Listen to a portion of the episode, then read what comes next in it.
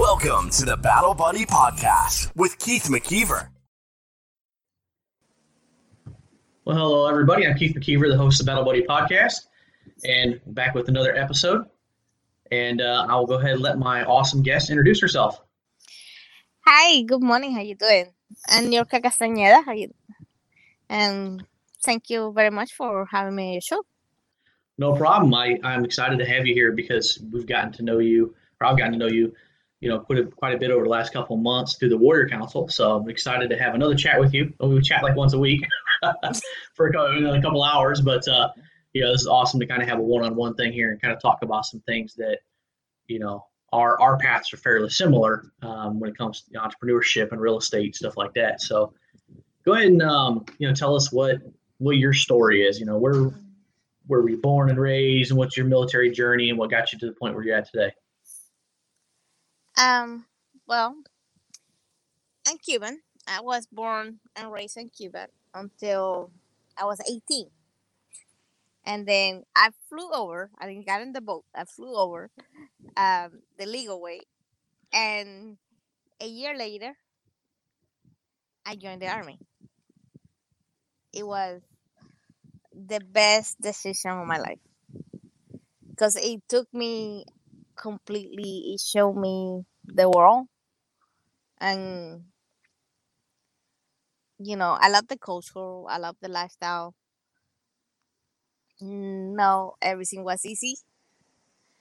But it really, I spent more time there than I spent on my on Cuba. I traveled all over the world. I got to see a lot of different cultures. I got to meet wonderful people. And then it was over.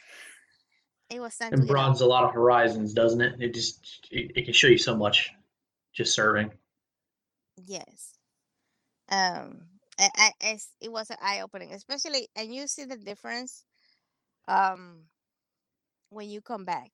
When you get back into civilian life, everybody stay where they were. They still have the mentality or the mind frame of the life, right? Or what they're surrounded with, the issues, the problems, where, when you've been to so many places and you've seen so many different things and you had a chance to see other cultures, other worlds, it's shocking. It's very shocking. And sometimes it's very difficult to transition. And they still look at you like when you left. They don't look at you like, you spent all this stuff, you did all this stuff. No, they look at you like, yes, you're still the same teenager that you were when you left.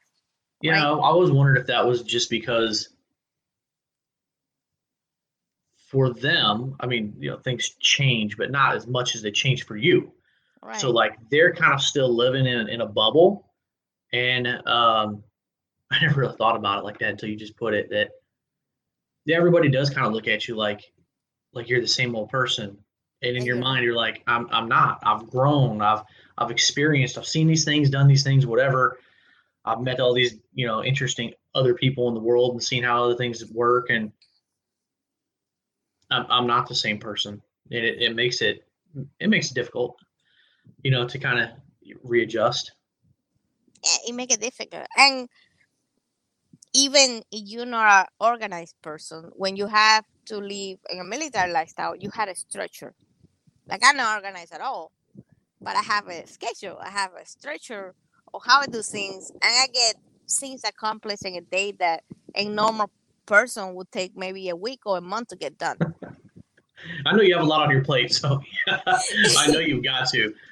That's one of those other similarities between the two of us. I think it's common thread on veterans that are entrepreneurs, and that's one of the things that sometimes I guess what you call the normal people look at you like you had two heads, and they keep telling you slow down. I'm like, don't tell me to slow down. You need to speed up. Yeah, I got stuff to do, man. I got a plan. I got stuff to execute here. Yeah, And everybody's priority is different. There's nothing wrong with, you know, being laid back and just live your life on at your own pace. But, you know, if I take 3 or 5 steps more than you, there's nothing wrong with that neither. Yeah, I mean, that's what makes you happy, and you're working towards your goal. Because I literally just had this conversation with my son last night about success. I said, don't let other people choose what your success is. You choose what your success is. What kind of life do you want to live? What kind of legacy do you want to live? Like, don't let other people influence that. It's you. So if you want to pursue a certain passion or pursue a certain goal, then do it. How much money you want to make in a year, that's up to you. Whatever makes you happy, whether that's trying to make $1 million a year or if you're going to try to live off $5,000 a year, like whatever makes you happy, you know, I mean, don't let people, you know, try and tell you what your success is. So I think that's interesting when people, you know, try and tell you to slow down or whatever, like you're doing too much. Like, no, I'm doing what I want to do because it's my goal. It's my mission. It's what I'm working towards. It's my success that I'm working towards, not what your vision of, you know, my success should be. Yes. And it's, you know, you were in the military. I had to wake up at 5 o'clock in the morning. By 6 o'clock, I was running like 2 miles and then we had to go on formation. We had to do all this stuff and you were done in a normal day, like maybe 5. And you still have a lot of other stuff to do. You know, your day didn't stop. And the next day you would do it again. And you would do it, and you will make sure that everything got done, everything had a time schedule. And you know, I was a single parent in the military. You know, that's not easy. I had 2 kids to take care of while doing 8, 10, 12 hours working in the military. I'm no superhero, but I managed. And hats off to you for doing that, because I cannot imagine. Yeah. I knew a lot of people that were single parents or they were in a single parent role because the other spouse was deployed. They're just the nightmares logistically of, you know, getting the kids to the on base preschool babysitting thing, whatever that they had, you know, just like the logistics of picking up their kid, who's watching them, who's doing what, you know, what their duty days are. I mean, it was a nightmare. I had troops, other people in my unit that were like that they were always kind of constantly trying to juggle all that. And I was single for most of my time in, and I'm like, that's just insane what you're trying to juggle. So hats off to you for being able to, you know, to find a way, use the resources and get it done. Thank you. And it does get easier. Well, it doesn't get easier. It gets manageable the more that you do it. You find your groove a little bit. You know, you find what works for you. You find what to prioritize. And that's the key, what to prioritize. Not during your whole life, but during your day. What's important, what's not important. You know, I don't stress out about the little things. If they don't change what I'm trying to do, you know, let it go. Now, if they affect what I'm trying to do, yes. You know, I will find a solution. I don't waste time complaining. Sometimes others do that. And yeah, it's just a waste of energy. It's all about where you're putting your energy, right? There is a lot of negativity in the world. That's for sure. And sometimes we need that reboot. That's what I do. That's one of the reasons I decided to post couple pictures every day that make me laugh and hopefully make other people laugh at least for 5 minutes, because I think we all need that mind frame, right? We need to find the positive, even if it's just one smile, because life gets heavy, but it make it a little bit more manageable. Well, it's probably really important right now. I mean, especially with everything that's going on in the world, not to get into all that, but there's a lot of stuff going on today, and social media is what maybe a lot of people have. So, you know, posting something that takes somebody's mind down a different path or puts a smile on their face is a good thing. We could all use a little bit more of that every day. And it's just a small thing, but it works. So hopefully help somebody. But, you know, that's all it is. And, you know, transitioning from the military is always difficult because you left at 18. You left when you did 20 years. That's what, 45 in the 40s. Yeah, most people are going to be out probably by 45, if not 50, depending on how long they serve. So you just live a whole life. And now you have to learn how to live again. The beauty of it, though, is that you have a whole nother life. I literally told a guy this yesterday. I'm like, by the time you get out, you're going to have another 20 to 25 years until that typical retirement age of 65. That's a whole nother career. You have a whole nother life ahead of you. And then you've got retirement. And then that's a whole other life in its own. So you've only lived a small portion of your life if you're lucky. So, you know, make the best of it. Get your education, get yourself ready, get yourself a plan, and go attack it and have fun. Do something you enjoy. And that's my thing. Like, you know, once you transition, you have to find a new purpose. You have to find something that matters to you. I believe in entrepreneurship. I kind of fell into it. I transitioned to, like most military do, I went and got my GI Bill, got my education, because it was the first time I was in a place long enough to get my degree. So I got two. Because it was the same amount of time to get two than get one. So I got that, and then I transitioned on entrepreneurship. But the reason is what I was doing on my studying, you know, the only way for me to stay still and care about what studying, I needed to put it into practice. And that's how I started entrepreneurship. My time, my pace, you know, I didn't went out and did everything that I needed to do because I had to prioritize my studies, right? I had to spend time studying. And, you know, you're studying, you don't spend 8 hours. You spend 15.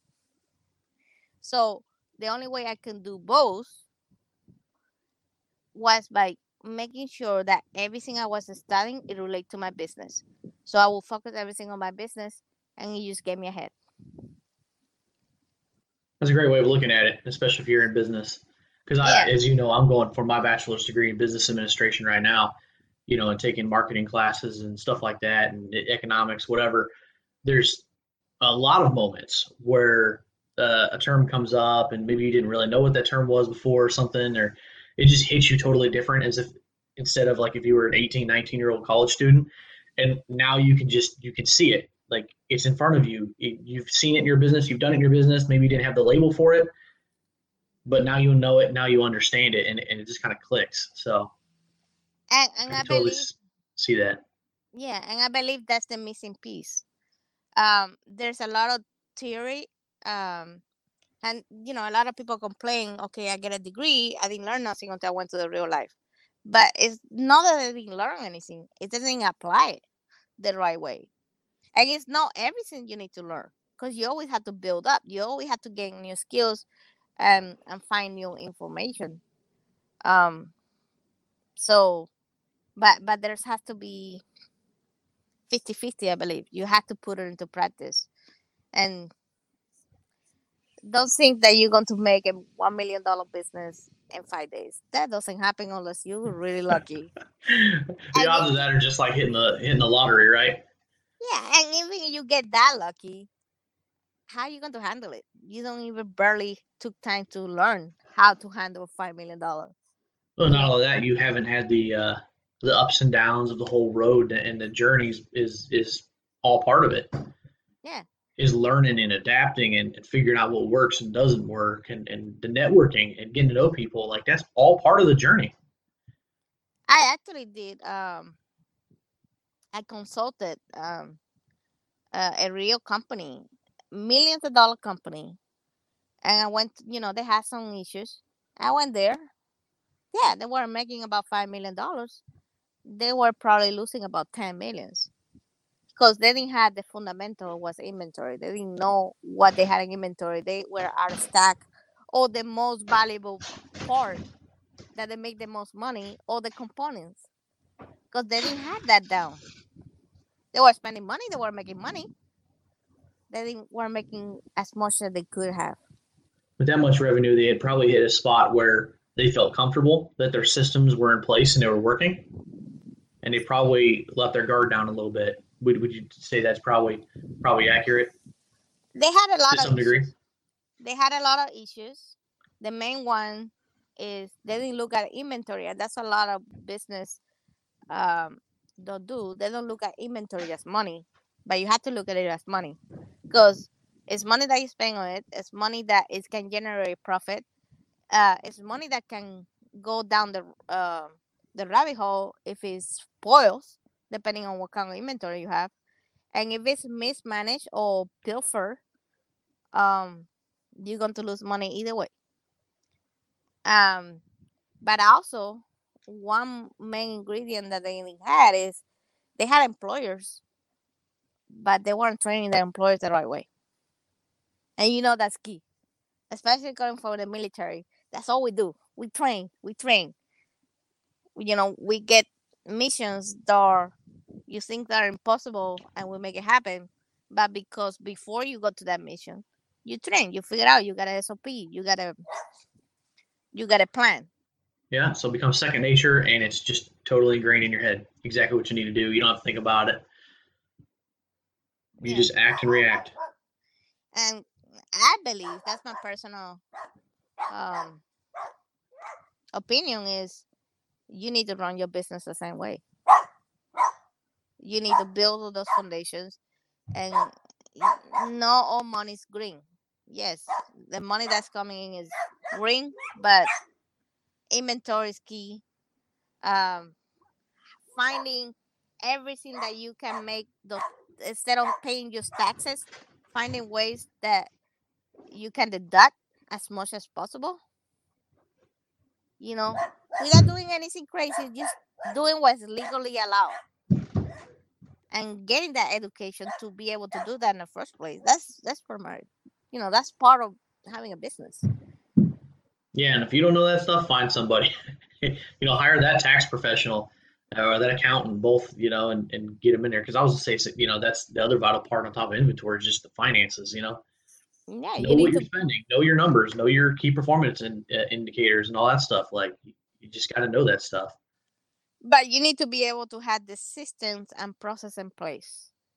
Because if you just go and hire somebody and you have to spend most of your time managing them because they don't have a clear understanding of what you want them to get done, then it's a waste of money and it's a waste of time. So if you hire somebody, you need to make sure you have clear instructions. You need to have all that systems in place so they just come and do the job, and you're only delegating the task. You're not delegating the responsibility. You still have the responsibility of making sure they're doing it the right way. Because nobody's going to do it the same way that you can. You know, it's not going to be as perfect or as imperfect as you can make it. But it's still your business, so you need to be responsible for it. Because at the end of the day, you're the one that's getting hurt. Oh, yeah. But I think it's really hard for some people to do. I mean, I'm myself included, just giving up control on things and just letting somebody else do something. To either delegate or to hire somebody and have them run a task when to not have that control, that kind of hurts a little bit sometimes. Well, but, that's, you know, it's something everybody has to get past. You start with what you don't like to do. That's what then you're going to find a person that fits what you want done, what tasks you want done. You got to find that person that fits it right. Which in many cases may not be somebody exactly like you. It's got to be somebody opposite, you know, in some cases. You want to make sure you find a second you. And I don't mean same personality, same everything. It being somebody that can get that job as good as you. So in order to have that in place, you need to have trust. You need to have checks. Make sure you have assessments in place. So when you put out one person to replace your job, doesn't mean that you're going to have more time to focus on other projects. But no, you have to constantly come back and correct whatever they're doing. Okay, they need to have the skills. They need to be trainable, because even if you don't have the skills, but you're trainable, you can learn. Yeah, and just about anybody can learn. No, everybody can learn. Most people can. You know, the right. You need to have the right time frame. Right way. Yeah. You need to have the right time frame and the right mind frame. So, but you need to have the systems in place. I believe that's my personal opinion, anyway. Because it's my money, I don't want to waste it, because I can use that same money to grow another project or to make sure that my business keep growing. So you never know where that couple $1,000 that could be wasted, you know, if you save that by doing the right things and having the right processes and people. If you were wasting that money, you've wasted it. But if you didn't waste it, who knows what that money could have been invested in another business, stocks, whatever, you know, and who knows what that, say, $5,000 could have turned into 10 years down the road. Could have turned into a multi-million-dollar business or, you know, whatever. So every penny counts. That's always been my thought. Especially in the beginning, because you never know. And if COVID has teaches anything, 3 months is not enough anymore. You need to at least have 6 months to a year. You know, now we're going to go on the second year. So you need to have a buffer. There's always an emergency fund that you need to have. I think COVID has taught businesses that are listening or pay attention anyway. Those things that you never thought you'd have to plan for, maybe you should have a plan for it now. And it's sad to say, but I mean, whatever your mind can come up with that you might need a plan for. You might want to try and come up with a plan for it. Because if we've seen anything in the last couple of years, just about anything seems to be possible. Nobody would ever expect the global pandemic and businesses shutting down and not being able to eat in restaurants. And for people who weren't prepared or businesses weren't prepared, they're done. And it's a shame. On the flip side, it also creates opportunity for people to come in and, you know, new entrepreneurs to come in and take over those restaurants or those companies, you know, that failed to adapt or failed to prepare. So, cows always bring opportunity. That's the basics of it. And what I say, and one thing I wanted to mention is, when I say build your team, there's tasks that you can delegate, that you can include people closest to you. You know, I delegate tasks to my kids. I delegate tasks to my family. They don't do everything, of course. And I compensate it in return. You know, it's not free labor. I don't believe in free labor. Yeah, you're putting a roof over their head, right? That's what I always got. Cause I don't know if you knew it. I grew up in around the real estate industry. So I went to put out a few signs when I was a kid, and my kids will sure do it. And I was always told, well, I put food in your stomach and a roof over your head, don't I? So here's $5 in gas money. Go put these signs out. No, I like, especially my kids. My main idea is stuff that I can do. They probably can do better because they're better in technology than I am. That's always the case for kids. But the main thing for me is I want to teach them they can do it. They can learn a new skill, and there's value in that, and that's why I compensate that.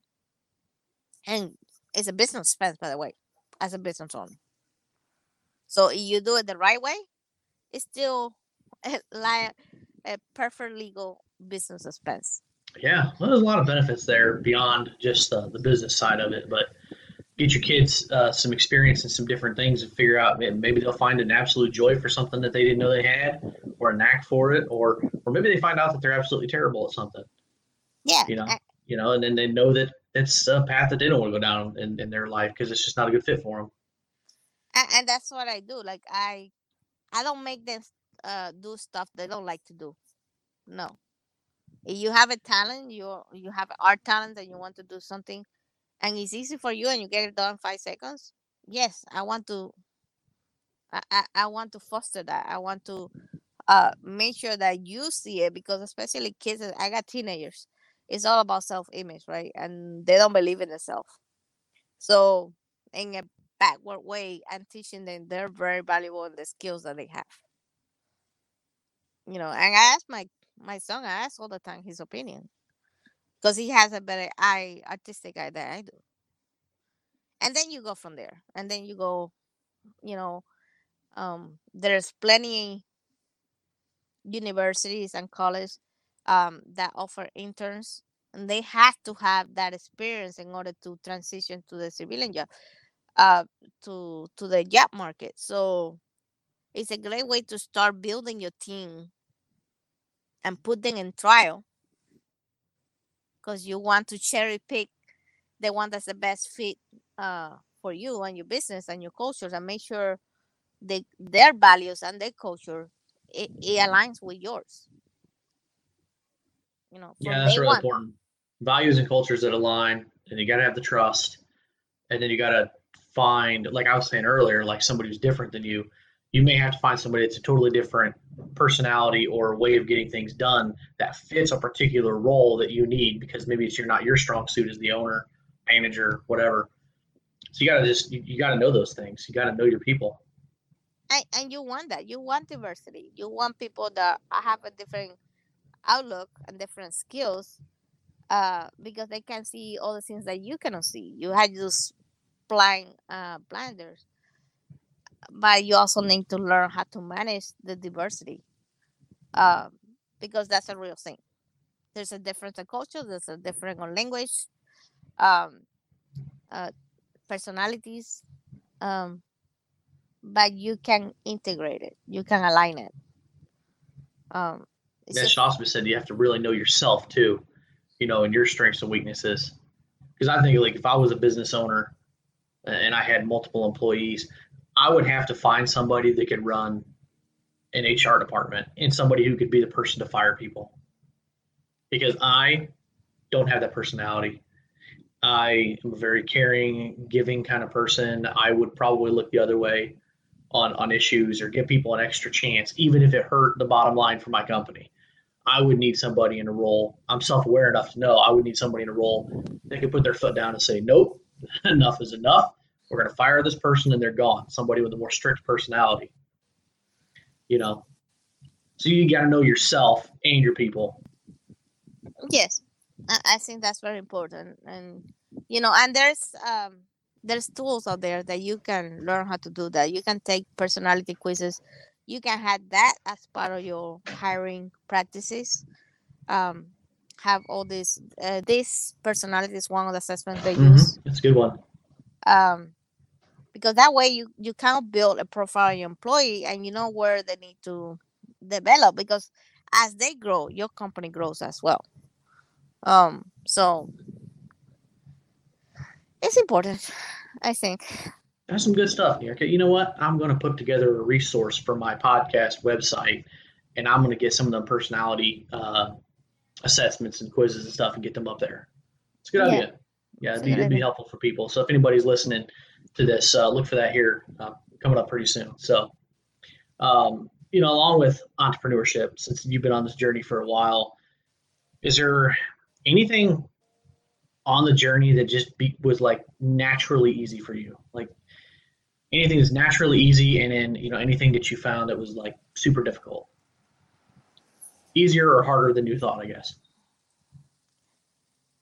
I think the hardest thing for me is to stay in one thing, because I don't believe in limiting myself. I'm very creative, and I love that part of entrepreneurship. I love being creative. I think that kind of fits my soul. So when I'm in the creative phase, it helped me expand. It doesn't mean that I forget about everything else. It's just it gave me the energy boost that I need, right? So staying focused on one thing. Maybe that's another thing for me. And I look at it. I don't really multitask. What I do is I do vertical tasks. So everything that fills in the same pocket or similar pocket, if I can advance them at the same time. It's the same thing, so it takes the same kind of effort. I batch them together, and I get that over. And then if I had to leave it alone for a little while, I do that. You know, because and that's the other thing. I had that luxury because first, I'm self-funded. I don't have investors. I'm not looking for a handout because I need to be able to set my own pace. Once you have to respond to other people's investment in your business, you don't have that luxury anymore. Yeah, I can't imagine that stress because I'm the same way as you. Yeah, you don't have that luxury anymore. So I try to set my own pace and, you know, and get things accomplished and just keep on trying. Don't limit myself, period.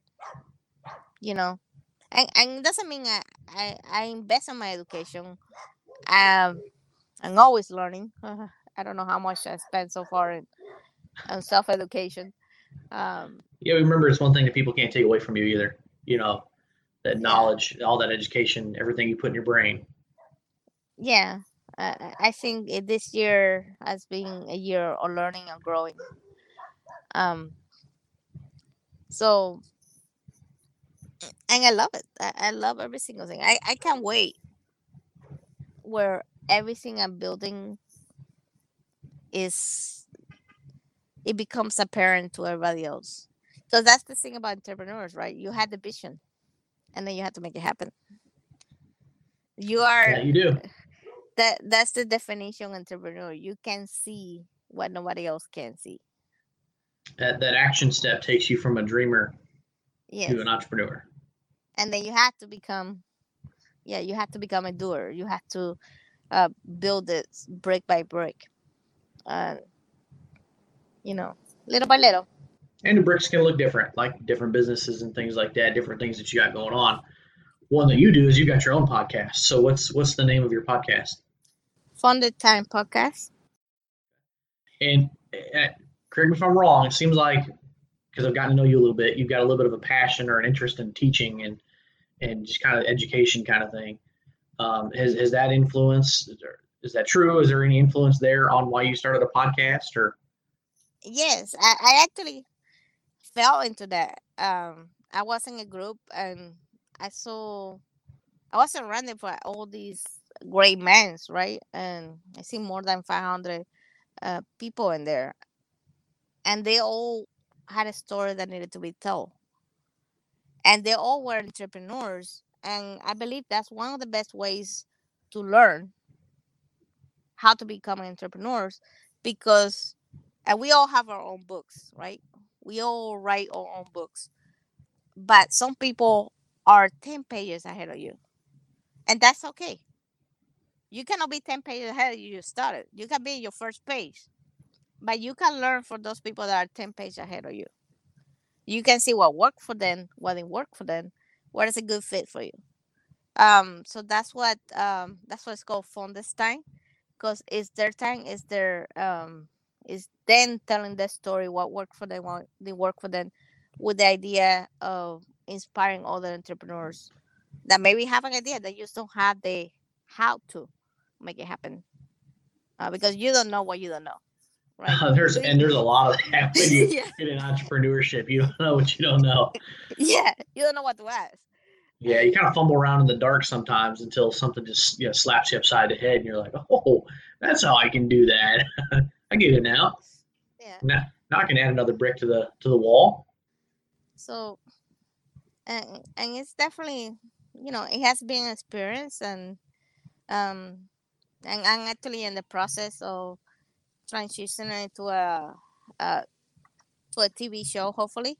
So it's going to, we're still going to have the same format. It's just going to have the TV show aspect on it and go even more in depth. So awesome. Exciting. Yeah, depth is something that's really needed because a lot of the things that you can consume out there on entrepreneurship is sometimes barely just kind of scratches the surface.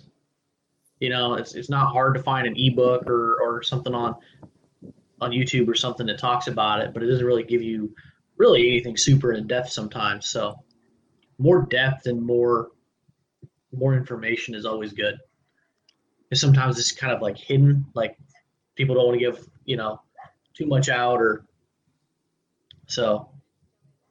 Sounds like a great idea to have a TV show and go even more in depth about entrepreneurship. Yeah, I believe that's the missing piece. And entrepreneurship, for anybody that's listening, is one of the most important people in a society because they're the one that build the build of future. So, but there's a lot of misinformation or lack of education.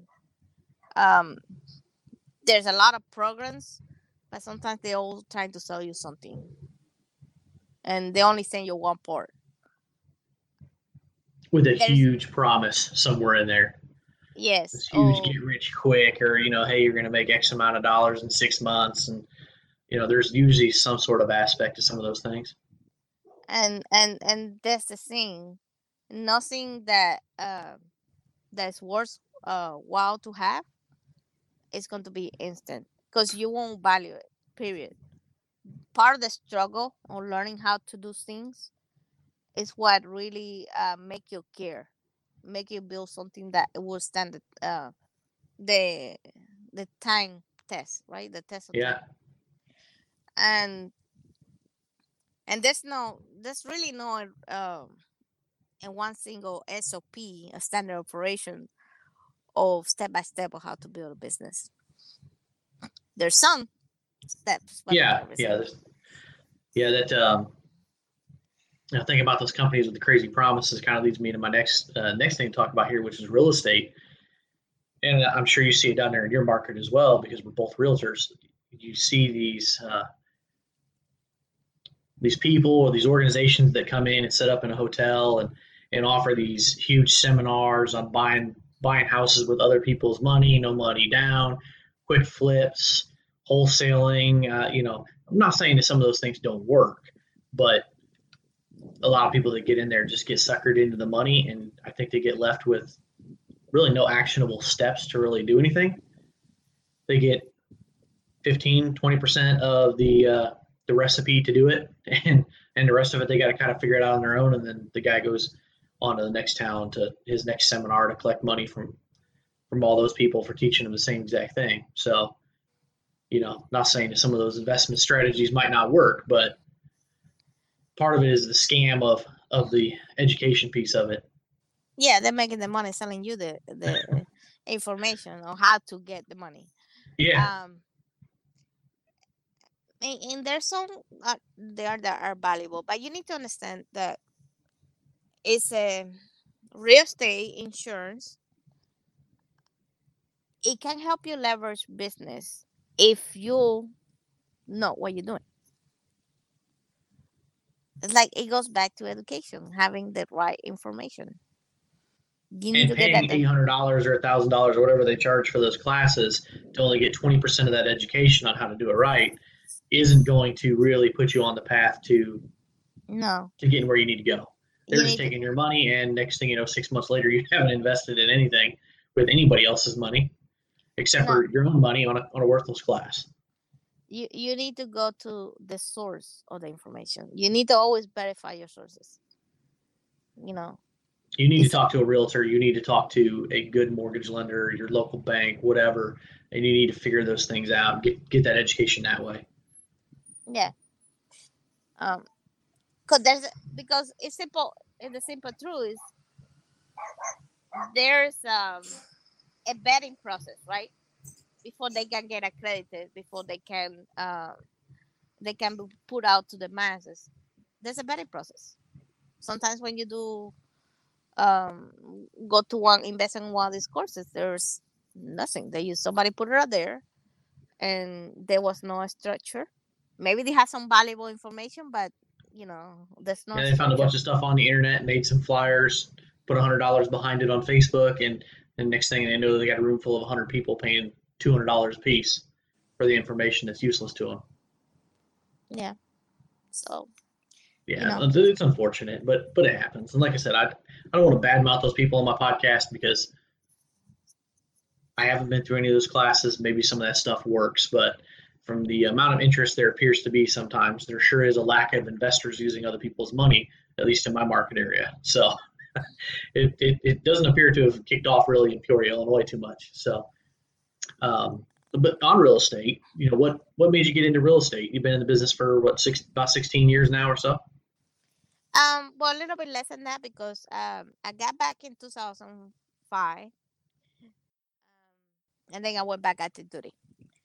So there was an interruption of service.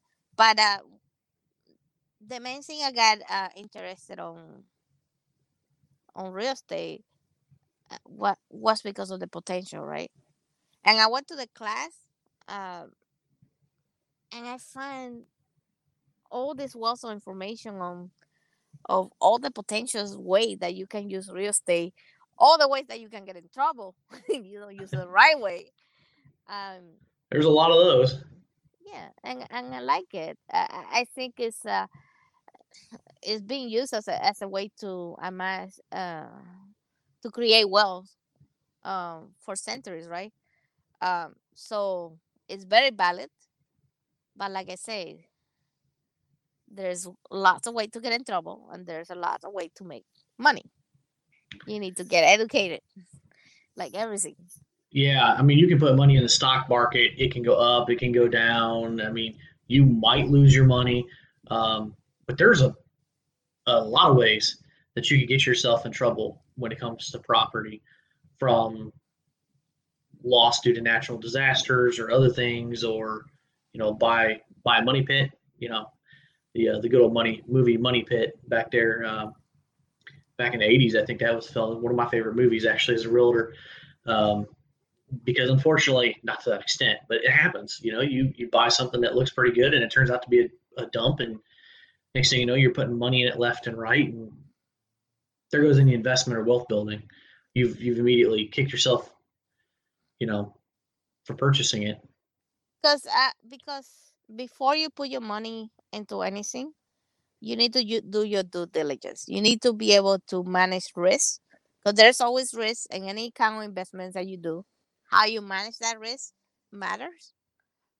Sometimes you can leverage that risk with insurance if you get the right one. With the right amount of coverages. There's a lot of moving pieces there too. We could probably go on for days on a lot of these things, but that's a good point. That's another class, and there's ways to leverage that as well, but you need to be informed. But also,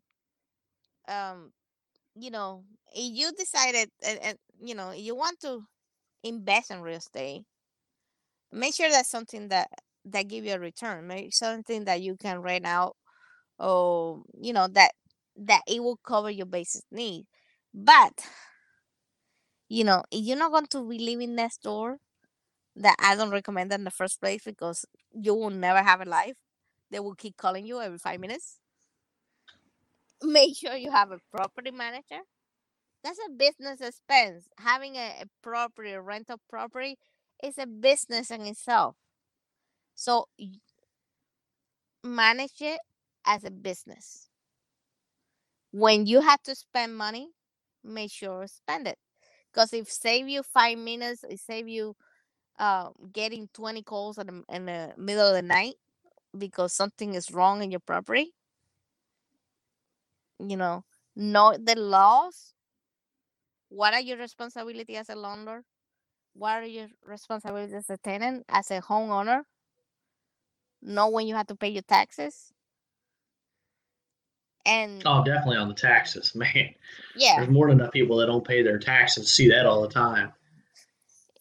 Yeah, and just because you're buying another state, the laws might be a little different. You're buying another country, the laws might be a little bit different. Just because your laws are a certain way in a global world right now, you need to make sure you know those laws. Yeah, well, I'm in the state of Illinois, and our tax laws are really different when it comes to real estate. We pay ours in arrears. So we get people that move here, and you have to really explain it, and they just kind of look at you like a deer, in the headlights, like, what are you talking about? And it's like, well, the taxes you pay in 2021 are the taxes you incurred in 2020. They're like, well, why would I pay them in 2020? I don't know, because the Illinois state legislator made that rule a long time ago. You incurred it then, you pay it this year.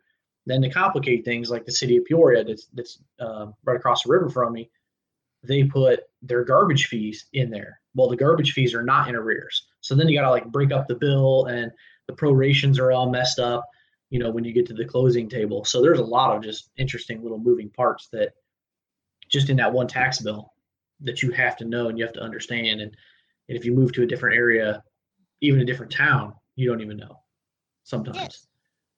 And make sure that you have a property inspection. A reputable property inspector that check for all the little things that you miss, because you want to check your plan, but you don't want to buy problems when you invest into something. It should also be noted, though, that they can't inspect everything, right? And things can go bad weeks or months after something's inspected. So keep in mind, it's what they can see and touch and inspect at the day they inspected it. So that's something I have seen before. The furnace is 30 years old. It worked just fine 2 months ago when you bought the house, and it went out today. Things happen. I mean, it's 30 years old. What do you expect? And sometimes it's unfortunate. There are home warranties out there that people can get too. It's another thing you can, kind of protect yourself with. So, but you have to read the fine print on that too. There is a lot of education that has to go into the whole process, but unfortunately it's not done all that frequently sometimes, not to the level that it should be. And that's something that, so that's why I say, if you're going to get a second property or rent a property, treat it as a business. If you're going to use a residential property, you still need to know what are your responsibilities, what are your all the legalities that you need to look at, so make sure you manage it the proper way. Mm-hmm. Absolutely. It's definitely a way, because you're not only making money in appreciation and depreciation. It has a high return on your money, definitely, and you get to live it. Yeah.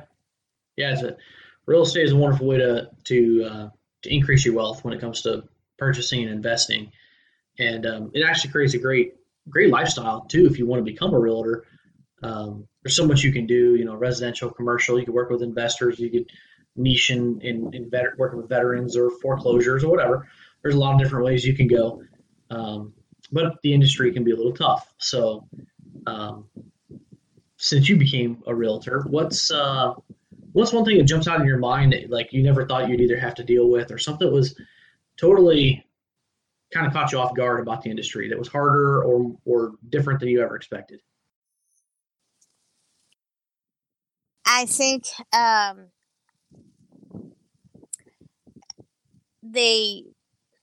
it's very regulated industry, and you can get in trouble for a lot of little things. But there's not enough investment in education for the realtors. There's a lot of expectations, but there's not a lot of investment on the realtors. There's a lot of fees. A lot of people are making a lot of money out of base of the realtors, but there's a missing piece. And I think that's education. And I would totally agree with that. That's a good one. I like that, Yorka. Yeah. That's And you think veterans, most veterans, the first thing they want to do is use the BA loan. And that's a very smart thing to do, and to leverage that, especially you spend 20 years in the military. You can build an asset that way. You're thinking you buy multifamily in a period of 10 years, how many multifamilies can you have using the BLM? Absolutely. That is the way to go, and that's underutilized in my opinion. Now, the VA loan in most cases is going to be the best route to go. It may not in some particular cases for whatever reason, but if you can get into a multifamily property, mm-hmm. preferably 3 or 4 units, and you can cover most of your mortgage with the rent from 1 or 2, then you've got income coming in. Yes. You know, I mean, it's a no-brainer. Now, you have to want to be able to live with 2 or 3 other families, you know, people around you. There's some drawbacks there too. You know, not everybody wants to live like an apartment, you know, in that apartment style life, but it's a way to build that income, and then you can invest into another one a couple of years down the road, and another, and another, and another. Next thing you know, you got 20, 30 different apartment buildings across the city, and you're bringing in plenty enough income to pay for your own mortgage, you know, in your own single family home, whatever you want to do. So, and the thing I would say about that is, you know, you only have to do it 1 year, right? You only have to live next to your renters 1 year, and then you can move to another property and do it all over again. But also, a way to manage that is don't tell nobody that you're the owner, because everybody will come back and you don't. Yeah. That's where that property management company comes in, because don't tell anybody that. Because I mean, they're not the people that rent aren't going to go check. They're not going to really particularly care or notice. Just mind your own business. Don't really talk to anybody. Let it be. I guess one difficulty counter argument I'd have on there is, you know, if you're in a duplex or something like that, it's not like you can call in a noise complaint to your property manager, because then they're going to know it's you. But then I guess you've got the power to tell them that you're not going to renew the lease at the end either. So, you know, I guess you've got some power both ways, but that is a good one. Hire somebody else to manage it so you don't have to do it. Don't let anybody know who you are, that you're the owner. And live there, whatever, however long you want, and bounce to the next place. And if the noise complaint is a big one, why you don't invest in some soundproof walls? Now you reduce the noise. Yeah. No, the goal is to get somebody in there as a good tenant that's not going to trash the place or have noise complaints. But we all know that's not a reality sometimes. You know, about 20% of the time you might get a good tenant. That, unfortunately, that's what I tell my clients all the time when they're looking at investment property. You're going to have a lot more bad tenants than you are good. You're going to live with a lot more people that are going to leave you messes, or things are going to get broken and they're not going to tell you, than you are people who are going to pick up the phone and tell you when something's wrong, that are going to pay on time, leave the place clean when they leave. It just is what it is. So you just have to be willing to accept that you're going to walk into some messes sometimes when somebody leaves. Yeah. I'll leave it to your imagination what those messes can be. We won't know. You know, look at the show Hoarders and stuff like that. That might give you an idea of some of the stuff you can walk into sometimes. But, you know, there's single family homes that people own that they do that too. So don't get me wrong. You know, so on real estate, we'll flip this to your local area here. You're in the Miami area. Let's just say somebody who's listening is thinking about moving to Florida. Why should they move to Miami? Give us a good pitch for the city there. Well, a big draw is the Miami lifestyle, right? Yeah. There's a lot of things to do here. Of course, you got palm trees in your backyard. Yeah, that's everywhere. You can go to the beach anytime. Traffic is, you know, is a pain. But you can get in your car and you can go down to the Keys, or you can go up to Orlando anytime that you want to, and all the cities in between. there's a lot of sports here. I think we're only missing one stadium to have a niche on that. There's, before COVID hit, there was like 10,000 people coming in every day. You know, because there's a lot of people that come from South America, and even people that leave, they're still coming. So the culture is very rich, very diverse. A couple of years ago, I think it was 154 different cultures in here in Miami alone. So that's a lot of diversity right there. That's awesome. Yes, it's very rich. So you can find Russians, Italian, Irish, Cuban, a lot of those. So Americans, there's a lot. There's a lot to do. There's a lot of theaters. There's a lot of entertainment. So it's whatever your budget is, and whatever your taste like. It's pretty much a little bit for everybody. Okay. Well, since we're talking about that, and what would you say your typical price point would be in that area, just out of curiosity, for a 3-bedroom, 2-bath? Well, right now the prices are going up, so I don't think that's good for sellers. Yeah, it just went up 15% again. So last time I checked, I think the average was about 400 now. Like, you know, like 350, maybe you can find something very limited. So the prices are high, but the appreciation is really high. Yeah, in a normal year, the appreciation goes up really quick. So if you buy a property, you will see the appreciation coming. Like my brother lives in North Carolina. His appreciation doesn't go up, barely. In 10 years, where here every year it will go up. Yeah, where I'm at, it's pretty steady, depending on where you're at. There's a couple of places where it's been pretty flat. Not too many places where it's depreciated in value, but we got certain places, maybe 3-4%. Typical, maybe steady growth around here is 1%. So it doesn't grow super fast, but our local price point, typical price point would be about 125,000. So definitely looks a lot more attractive there. But we don't have palm trees and we don't have the ocean nearby. But we are uniquely sandwiched between St. Louis and Chicago, so we got that. Yeah, that's good. Well, we got when I joined the Army, I think prices were like in the 98,000. Like you can find a really nice house for like 200,000. Now, those same houses that were 98,000, you're not going to find it for less than 400. So, wow. Yeah. And that's less than, 25 years? So, the appreciation is skyrocketing. And a lot of it is there's a lot of tourists that come here and they buy here. There's a lot of people there's a lot of snowbirds that come to Florida. I know you get a lot of them from my area, that's for sure. Yeah. A lot of people from my area go to Texas, Arizona, and Florida. I mean, that's pretty common, you know, everywhere, but I know a handful of people that are in Florida at least 6 months out of the year. Yeah, well, that's why we had that movie, Welcome to Miami. Yeah.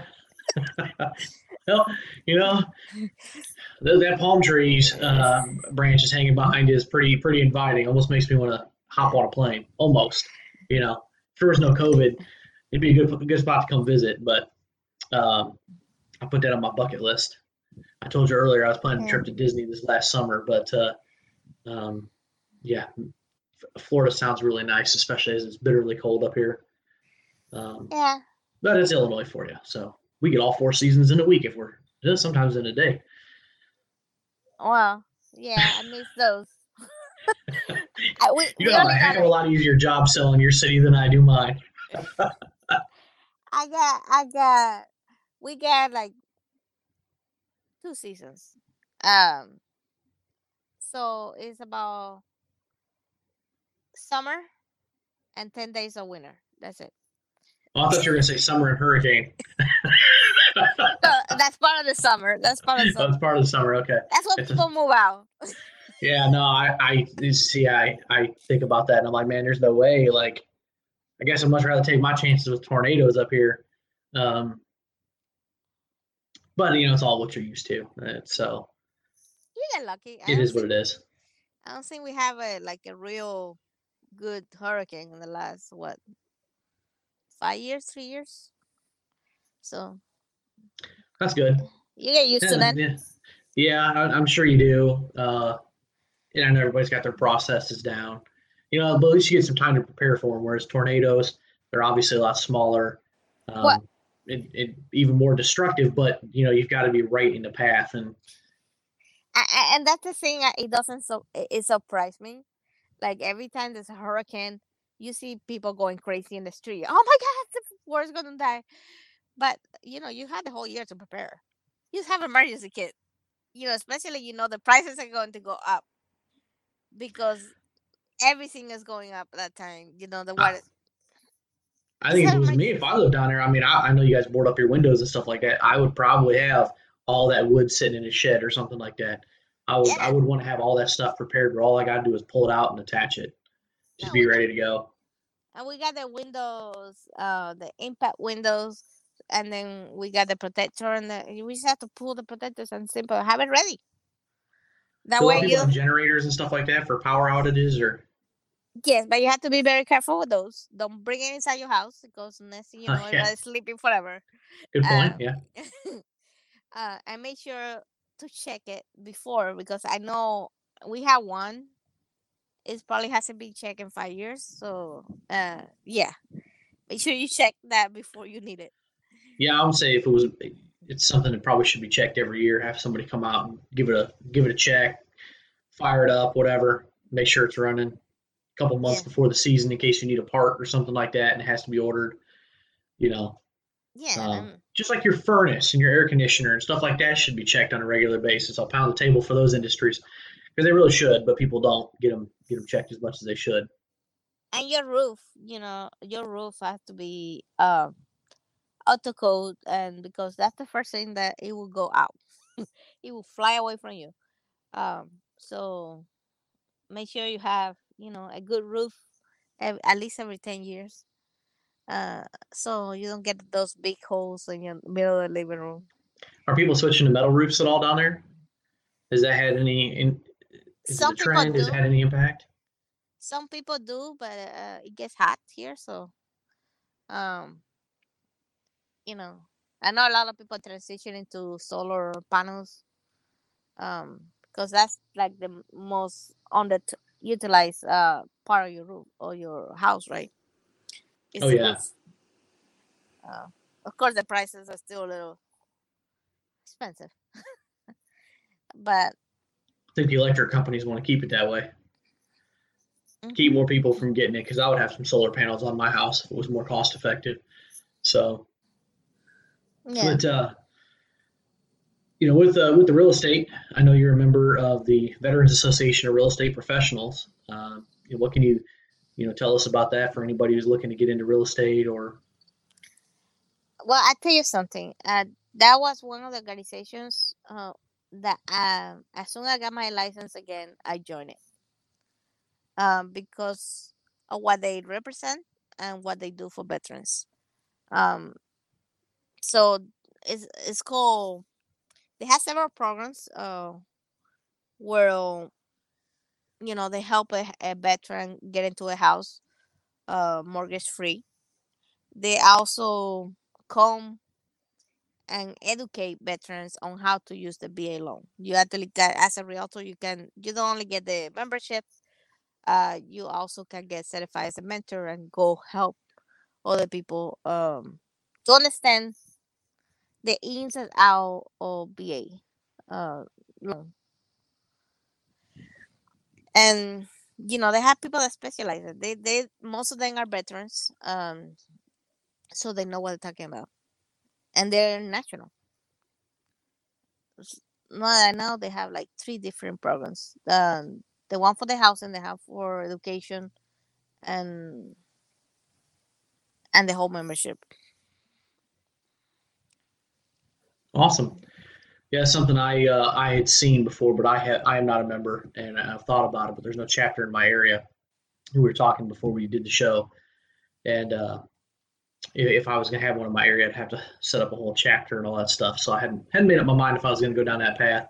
We don't have a whole lot of realtors here locally in my area, about 750. So, you know, there's only about 5 or 6 of us that are vets that I'm aware of. So if we set up a chapter, it'd be all on our backs. So, yeah, something I might have to join a chapter farther away or something like that. So, but speaking of, you know, vets and real estate and stuff like that, before we get to the final 3 questions that I asked everybody, you know, what kind of advice would you have for, speaking of the VA loan or buying a home, selling a home, whatever, what's your advice for vets? A couple of good nuggets for them to take away. Utilize it. Start early. Start when you're getting paid for housing. You know, just imagine the most soldiers that spend about 3 to 5 years in a duty station. That's, depending on the area, 3 to 5 years that you're building a nest egg. And even if it doesn't go as much in appreciation, that's money that you didn't throw away. You rent it out, the money's gone. But you're putting that in your principal. You know, my brother is in the military as well. He has 2 houses with 20 years of service. Because he was a station and he would buy. He went to Fort Hood. He bought another house there, and then he sold it. But even if you sell it later, that's money that you didn't have before. You know, if you don't want to deal with the property management and the headache, having that, just go through the process and sell it, and use that money to invest in a new property. You know. Yeah, that's a great one. This got me thinking, and makes me wish I would have used my VA loan when I was in and bought a multifamily property that I could have lived there. And, you know, it that would have been a win-win, even making money on the side. And, you know, I wish I had that opportunity. I was stationed most of the time overseas. So I didn't have that opportunity because, you know, you had to leave for a year and in order to be able to use the VA benefits. And you know, they never gave me that opportunity. So I wish I would have that, because I probably would have 10 houses by now. Because that's the other thing, you know, when you sell the house, you invest whatever equity you have after you sell everything in another house. You just don't pay taxes. You know, you just build another. Yeah, don't take that money and do anything else but buy another property with it. No, just put it in another property. You had to leave somewhere anyway. Why don't put it in another property? And now you gotta keep doing it. And that's only you don't want to deal with another property and tenants and everything. And if you do have tenants, you end up having more than one property. Just make sure you do your due diligence. You put the personnel that you need. Make sure you have property management, but not only property management. You want that buffer, so you want the warranty, homeowner warranty association, to make sure that when something breaks down, somebody go inspect it before you have to pay, and it's a real expense. It's not somebody trying to pull something over you. Yeah, absolutely. Any other nuggets of information, helpful tips? Yeah, I think, you know, get educated and use the benefits that you have in the best way, so you can get investment. All right, it's a totally different thing to come out of the military 20 years after with something to fall back than, you know, having a property, having some money saved in the bank, than you trying to transition, trying to figure it out, and then you have to worry about money because nobody's paying you housing anymore. You have to pay that now. Yeah, it's not just housing that ends up in your lap too. It's, you know, it's health insurance, life insurance. I mean, all those different things that start that you didn't deal with immediately. Yeah. So, and it's something that you can use to leverage your personal life, your business life. It's just something is, you know, get financially educated. Absolutely. It gives you a place to live and gives you an asset that's paying you money, you know, so it takes some of that financial burden of paying for those other bills, you know, away from you. Mm-hmm. And, you know, pays for the property even faster or puts money in your pocket to live off of, whatever, help that transition. So good way of going about things. So last three questions I've got here for you, Yorka, I ask everybody who's a vet. So first one I'll ask is, what advice would you give to somebody who's looking to transition out, you know, sometime soon? Plug in. Find the resources that are available to you. Start early. There's transitioning programs that they're coming up now that are really good. Start plugging in them early. Find your benefits. Have a plan. The same way that you live your military lifestyle. You know, you always have a plan. Have a plan to when you get out. So, because you still had to cope with the loss. You know, most military has PTSD. Then you had to deal with your family, because even if you deal with your family before, it was part-time. The military took a huge chunk of your life. But now you're going to be full-time in the house. They're not used to it. You're not used to it. So that is a transition on itself. So, yeah, have a plan.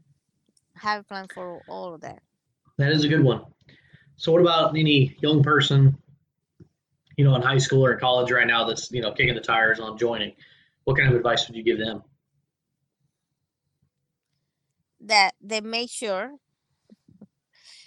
I definitely would recommend to be informed. So don't let nobody sell you a pipe, right? A dream pipe. Make sure that you know what you're supposed to expect. That you go into a job or MOS. That is something that you see yourself in the future doing. However much time you spend in the military, make it count. You know? Yeah, it's not 4 years of your life to go party.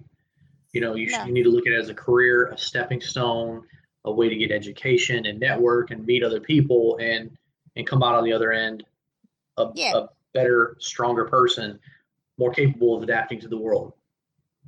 Yeah, and you know, even if you go in and maybe you pick something that you saw you like and you end up not liking it as much, you can always transition to another thing, but you know, you already went with the plan. Like, my niece's husband, he wants to be a pilot, so he just joined it, and he couldn't get into the pilot school fast enough, so he went as a mechanic to fix helicopters. That's what he wants to do. He wants to fly the helicopters.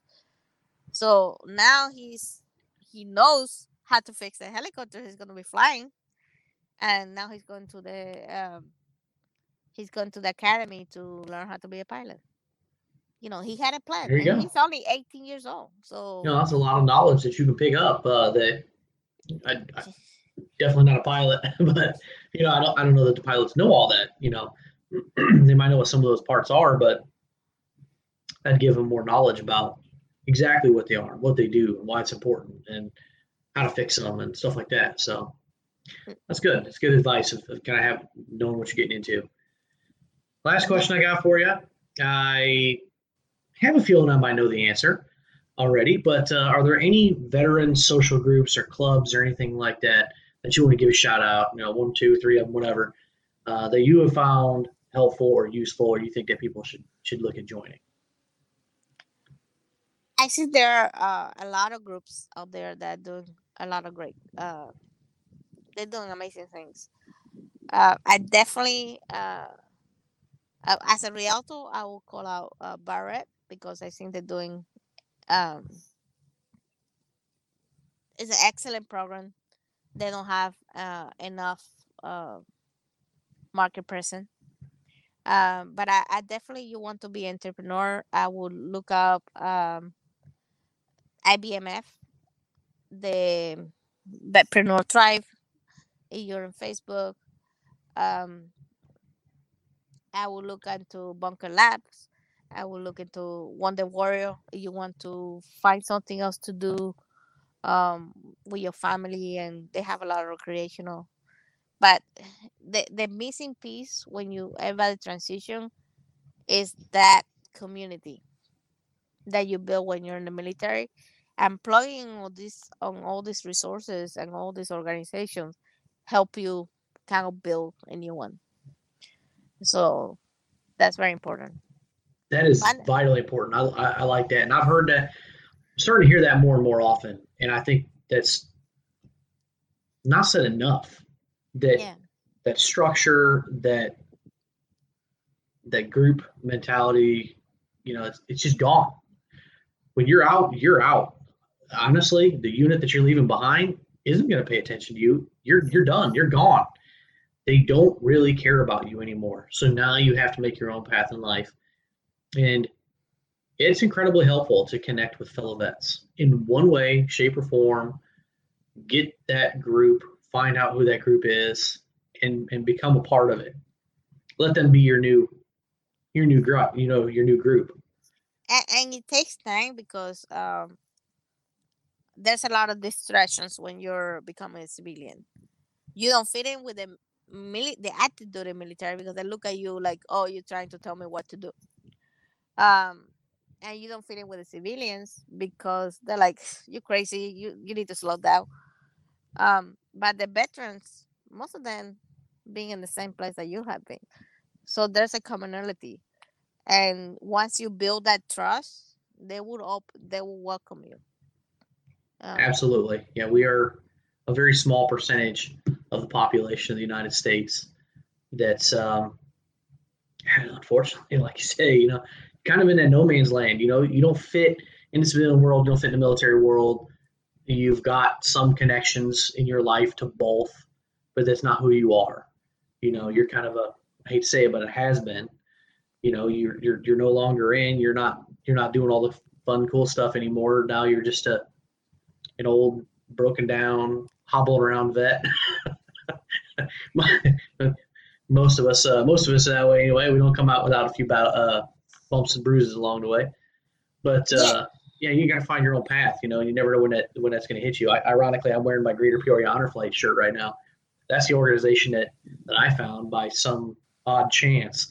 That gave me that group. They gave me that new close group of friends. Not all of them are vets, but they're almost like a family to me now. And this year's been hard not being able to have any missions flying to DC, but it's that's what helped me through transition, honestly. And it took, I think, 3 years after I got out before I found them. So eventually you find your group.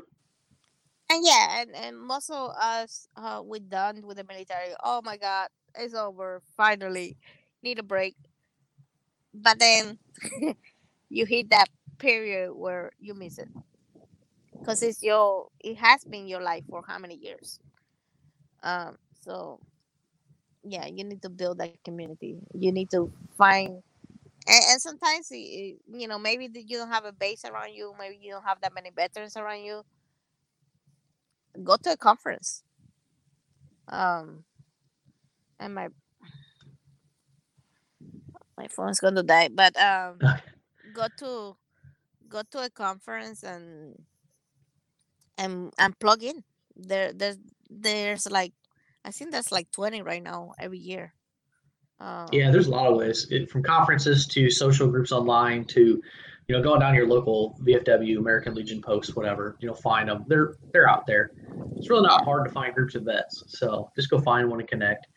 And we'll go ahead and wrap this up since your phone's about to die. Yeah. and be wrapping it up anyway. But, Yorka, thanks so much for being on the podcast. That was awesome. Look forward to seeing you next week. on the Warrior Council. All righty. All right. Appreciate it. Have a good one.